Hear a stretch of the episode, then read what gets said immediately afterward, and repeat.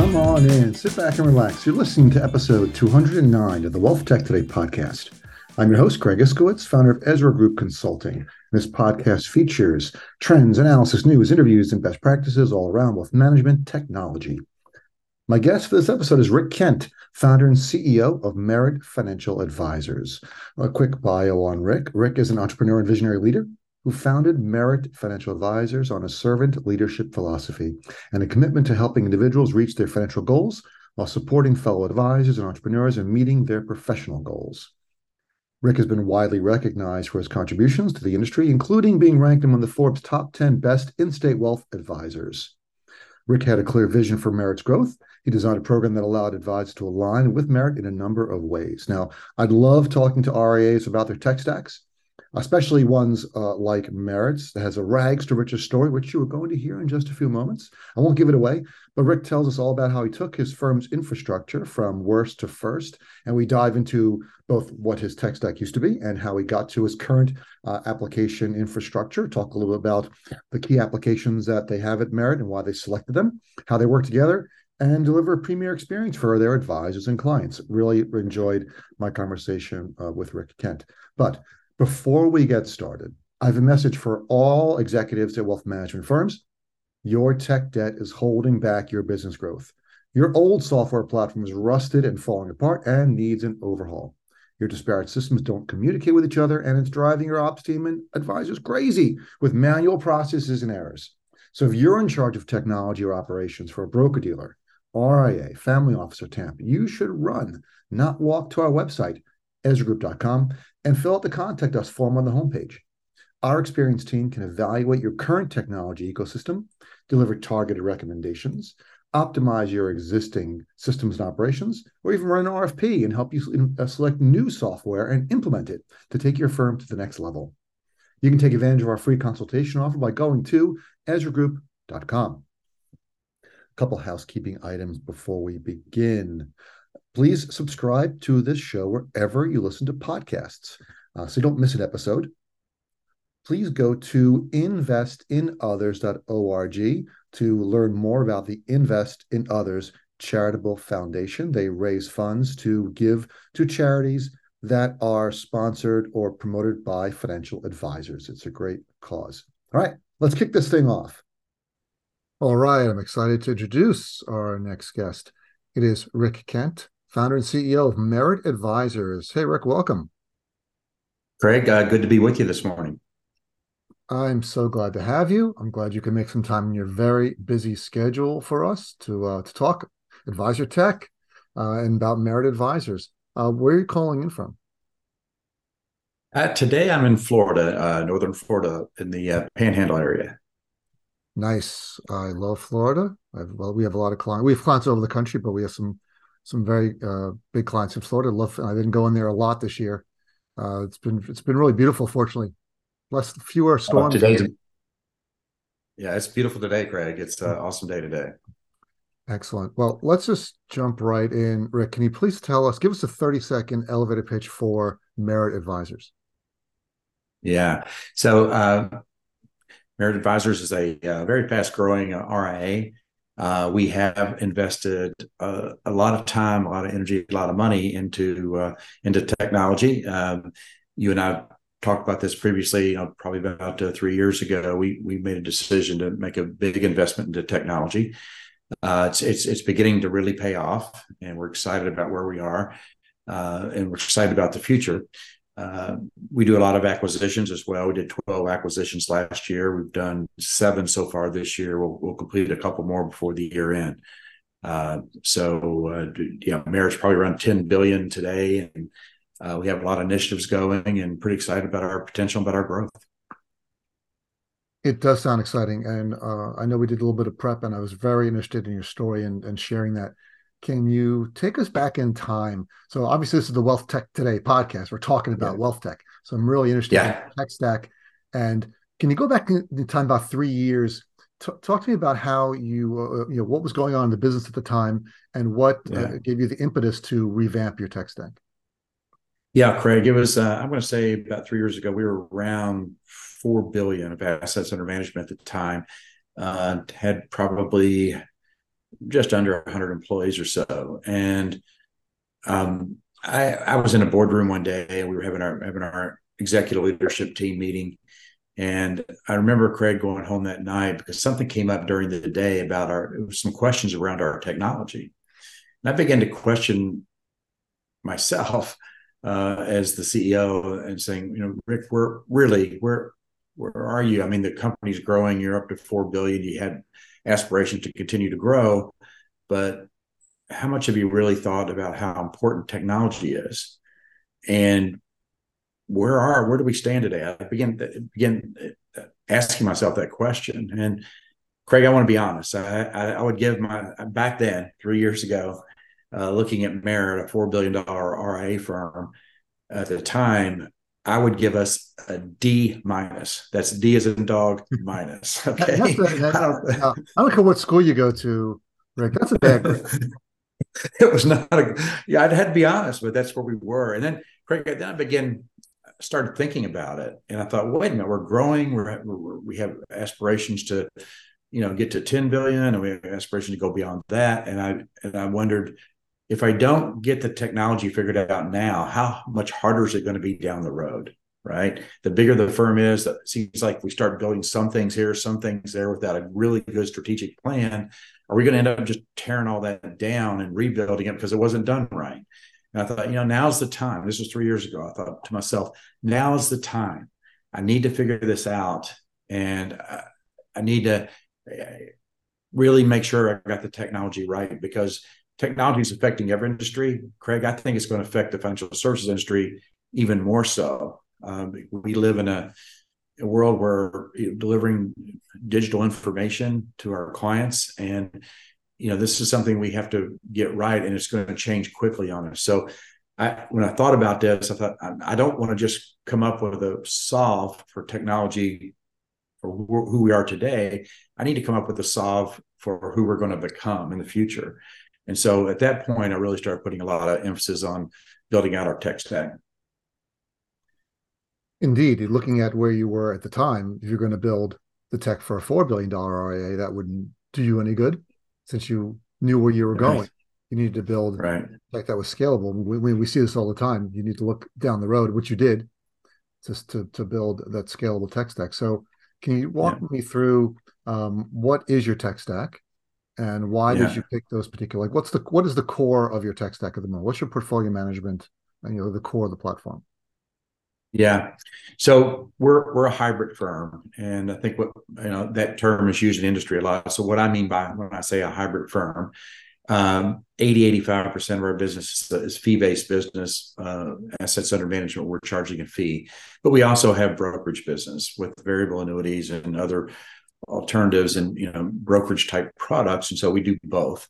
And to be a hybrid RA, it's a little tougher because of technology, because you're getting information from a lot of different sources, right? If you're working with a variable annuity company, they're providing you their information through a statement or through a portal. If you're dealing with a broker dealer, you have them you're working with. And Merit's multi-custodial. So we work with Fidelity, we work with Schwab, work with LPL. We work directly with vendors. And so we wanted to bring all that together. So one thing we knew that we wanted is that if somebody had different accounts at different places, we wanted to be able to pull out together and show that on one statement. And that was really important to us. So when you're preparing for a review, our clients, our clients would come in, our advisors would spend a lot of time pulling from these different sources to show the client, well, you've got an account at Prudential, for example, you got an account at Fidelity, 529 plan, you got this account over to LPL. So we wanted to pull all that together.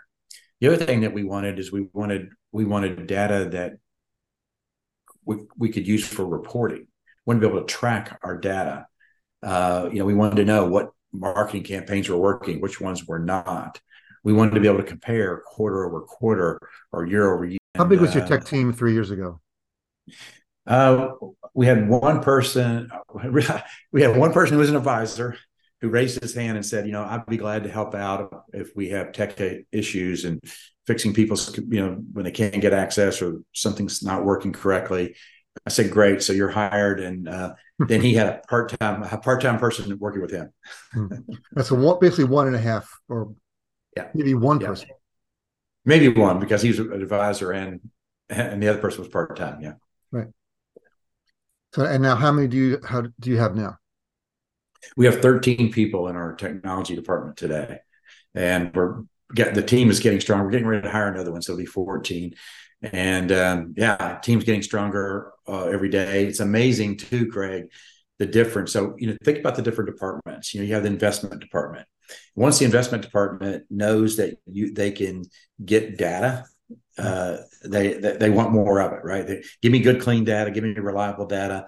And so they start thinking of all the things they could do if they could get these reports delivered to them. Well, the marketing department starts looking at your technology department, and they say, gosh, I'd really like to have data on these campaigns and whether they work or not. And you got your compliance department. It says, gosh, we would like to have certain kinds of reporting for this. So today, all of our different departments are making lots of requests. I found out yesterday, Craig, that since we started a ticketing system, when you need something done, instead of just calling, you have a ticketing system where let's submit a ticket. It goes into order of priority. The technology department gets back to you and tells you when they can fulfill that request. I found out yesterday, Craig, this is amazing. Since March, we've had over 3,000 requests since March from the technology department. Yeah. Where'd all those requests go before? Before March, it was really people just calling our technology department and saying, hey, can you help with this or help with that? And they were getting so inundated that they had to come up, with the ticketing system. Sure.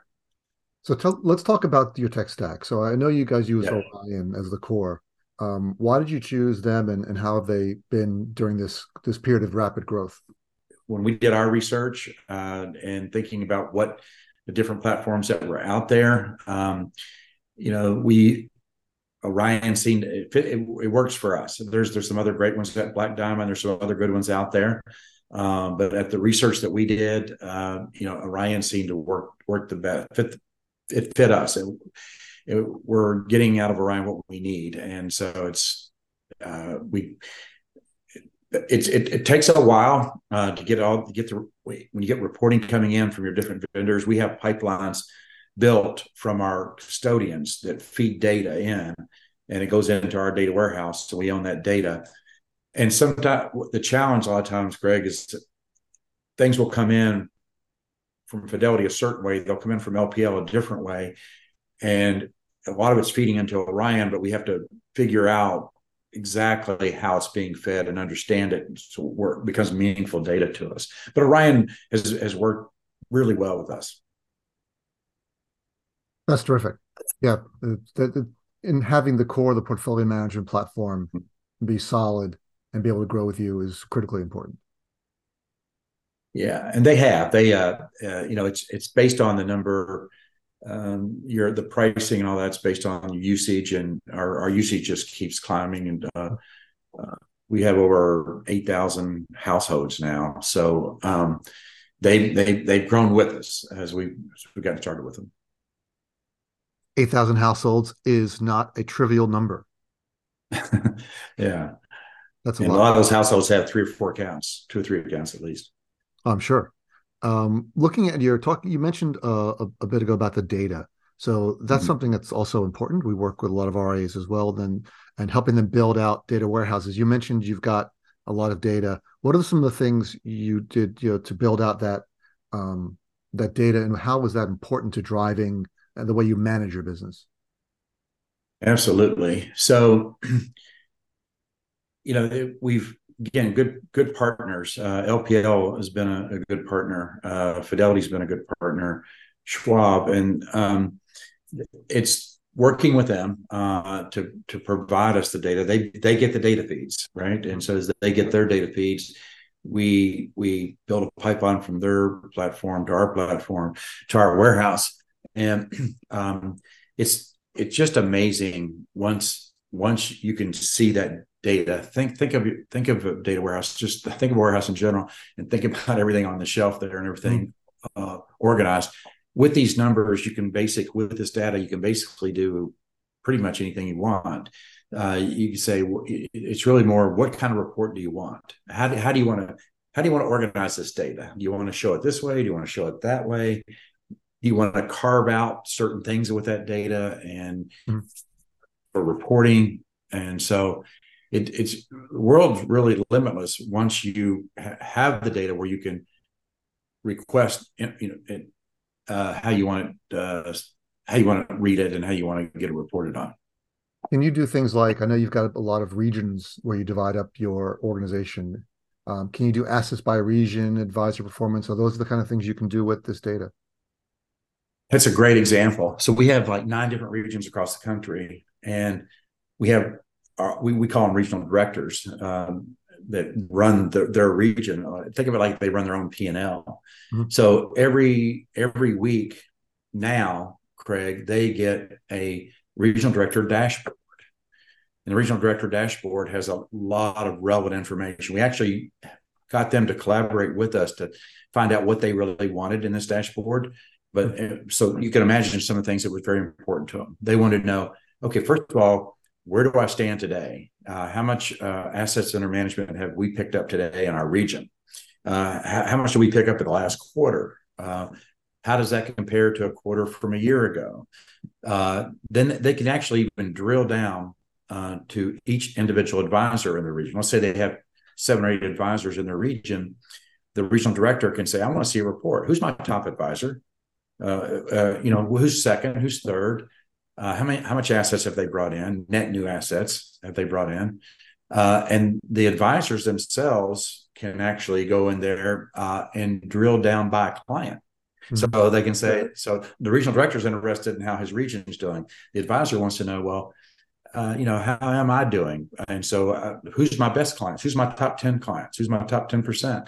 They can actually drill down. Our data will drill down and tell the advisor, these are your top clients. We always find amazing. We work with a lot of RIAs similar to Merit. Is how many are growing and operating without this kind of data? That they're really kind of blind. I think imagine now that you've seen it. Without it, you're flying blind.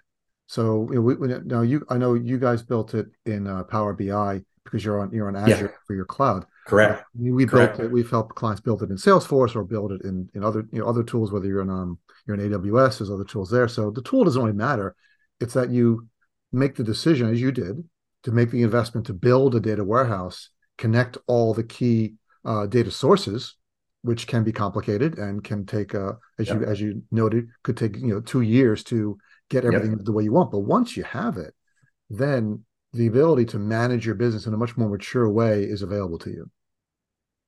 It is amazing. I tell you, it's and to your point, flying blind. If you don't know that, you end up making decisions without really having the right information. Right. So I'm not going to say we're all the way there, but we're getting closer every day, Craig, where we're making data driven decisions. The data doesn't lie. It's like when you spent $3,000 on a marketing campaign, you know exactly how much money came back from that marketing campaign. You know whether to invest more money in that marketing campaign or not. And, rewarding recognizing your top advisors. Well, you need to know who they are. And you need to have that information and data right at your fingertips. Right. And so that the management of the RIA really needs to know what's going on, and the data is all there. It's a matter of corralling all that data, to your point, having it into a warehouse that you can access on a regular basis in order to get that information. And some of the things that are coming down the pipe, you had mentioned you have some other reporting that you're looking to build out in Power BI. Yes. So, and there's no limit. It's like, what type? So really my tech team, they came to our executive leadership team and says, tell us what you want, what kind of reports you want to see. We can pretty much deliver anything. What do you want to see? And certainly that having your hand on the pulse of just watching the assets flow in and out and know exactly what's going on is huge. 2022 was a down year for the market. Market was down. S&P was down like 19%. Huge impact on our firm. because of that, Craig. I mean, you know, we saw $1.2 billion AUM drop. We saw $7 billion in revenue drop. And times like that, it's really important to know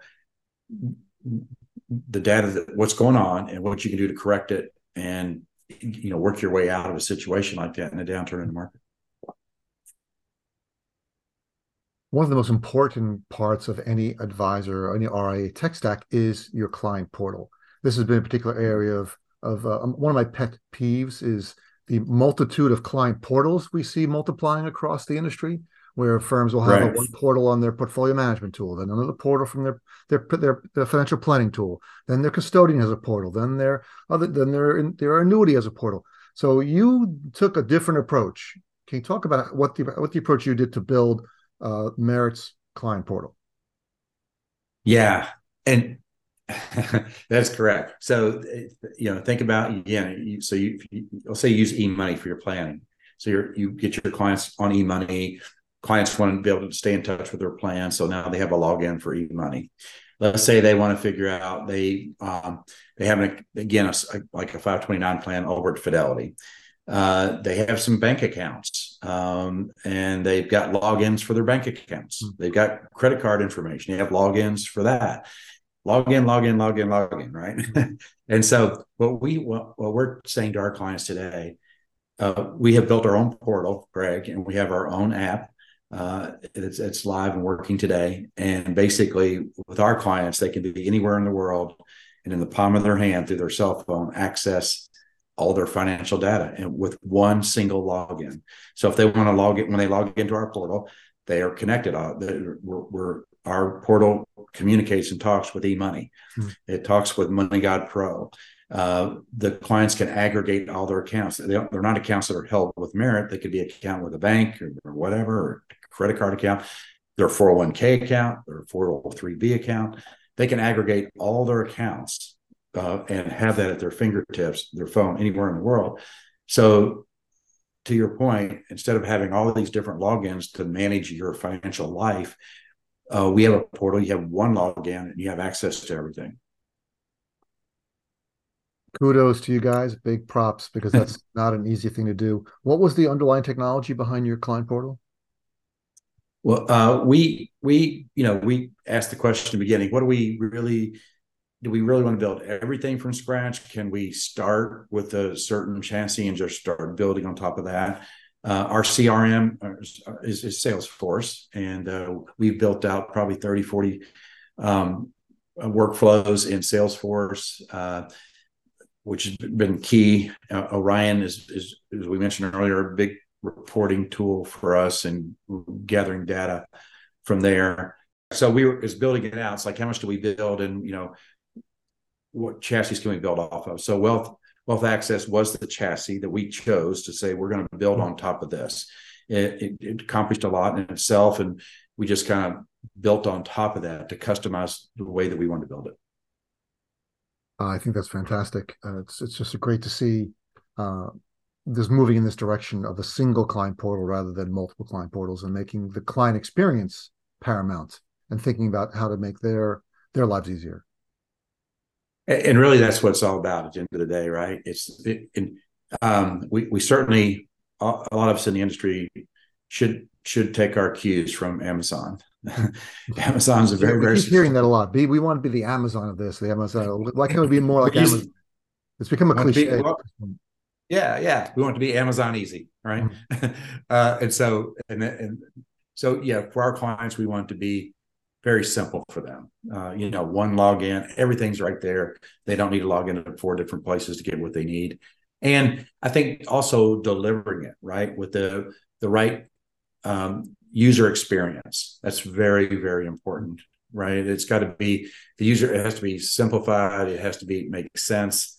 And when you're creating your own portal, you have your own data. Again, you have the flexibility to do that. And very quickly, let's talk about insourcing versus outsourcing. You had outsourced your hardware support to True North, but at some point you brought that back in-house. Can you just give me like a 2-minute overview of that decision? Absolutely. So, it's like we definitely had to outsource in the beginning. And as you mentioned with True North, they were helping in a lot of different ways. Great company to work with. And we're just looking at the cost then and say, oh, how much does it cost us to outsource? And what if we compared that to bringing qualified people in-house?